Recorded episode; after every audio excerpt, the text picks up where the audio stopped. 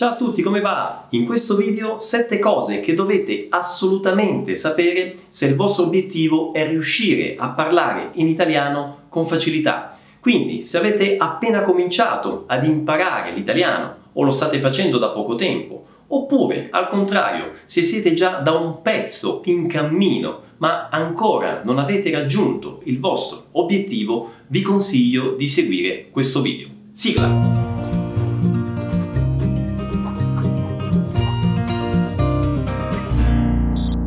La prima cosa che dovete assolutamente sapere è che imparare l'italiano e più in generale imparare una nuova lingua non è una cosa da ciclista della domenica, diciamo così, e ve lo dico da amante della bicicletta. Quindi non pensate di imparare l'italiano semplicemente dedicando a questa attività il vostro tempo libero, il sabato o la domenica, per esempio. Sicuramente ci sono tante persone a cui semplicemente piace ascoltare un po' di musica italiana, imparare qualcosa una volta ogni tanto, in modo occasionale. E ovviamente non c'è nulla di male in tutto questo, va benissimo. Ma se il vostro obiettivo è imparare a parlare in italiano con facilità, e allora il mio consiglio è quello di far entrare l'italiano nel vostro quotidiano. L'italiano deve entrare a far parte delle vostre giornate, ogni giorno, ma non solo, deve entrare a far parte delle vostre abitudini. E le vostre orecchie devono essere così abituate all'ascolto della lingua italiana che questa lingua deve suonare come un qualcosa di assolutamente familiare, come o quasi come la vostra lingua madre.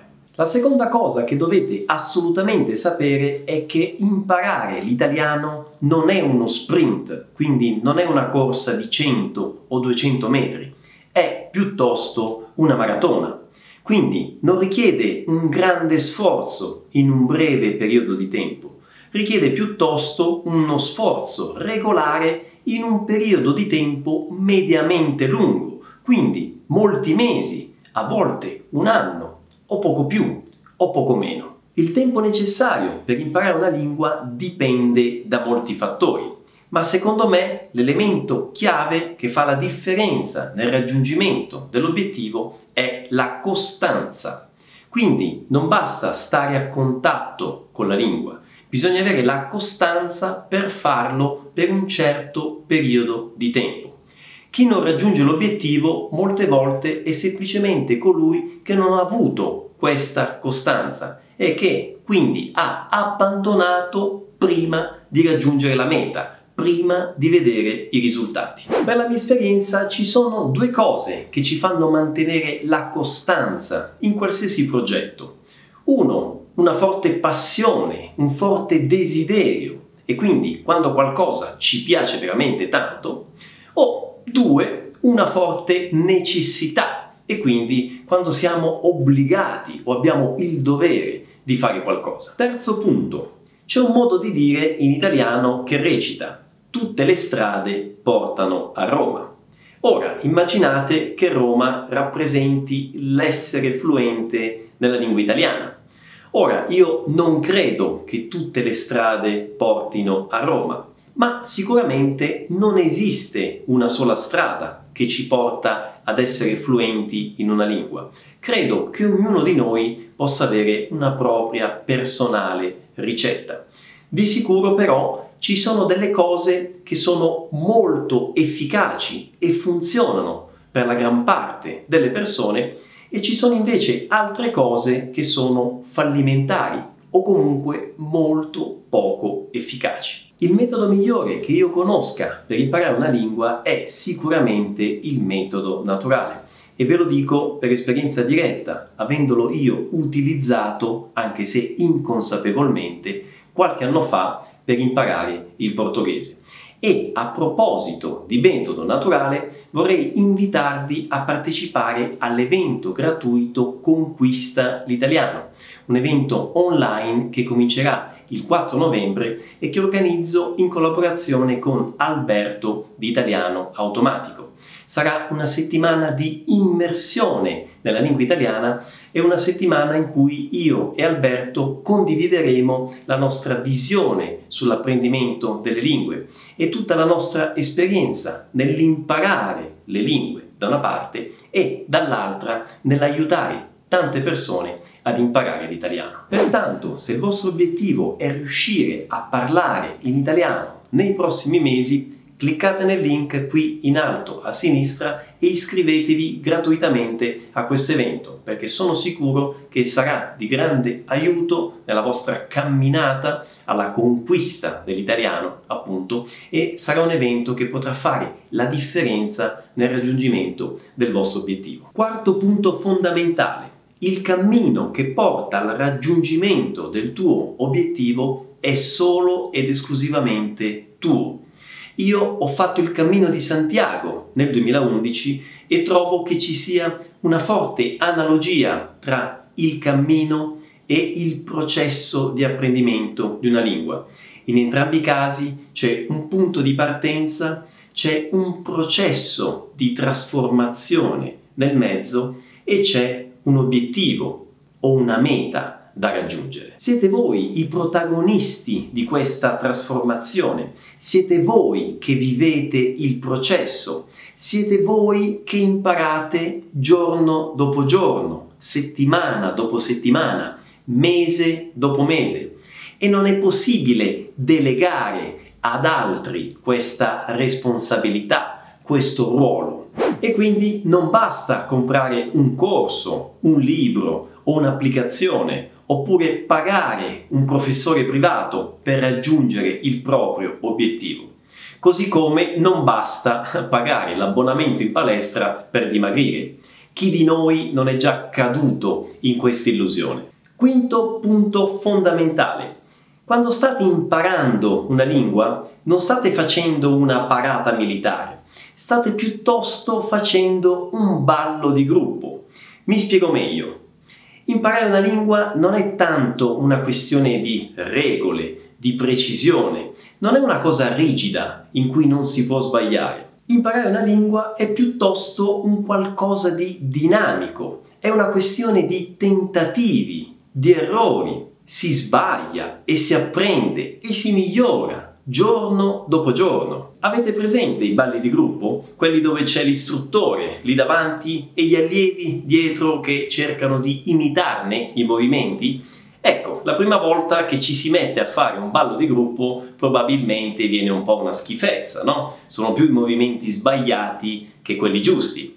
Però insomma, facendo pratica la mattina, il pomeriggio e la sera, giorno dopo giorno, dopo una settimana quel ballo di gruppo si fa bene. Ecco, imparare una lingua con le dovute proporzioni è la stessa cosa, però qui i vostri istruttori sono i madrelingua con cui dovete cercare di stare a contatto, ascoltandoli il più possibile e cercando di imitarne i movimenti, cioè la pronuncia, le parole, le espressioni. E ancora, liberatevi dall'idea di imparare l'italiano seguendo una sequenza grammaticale.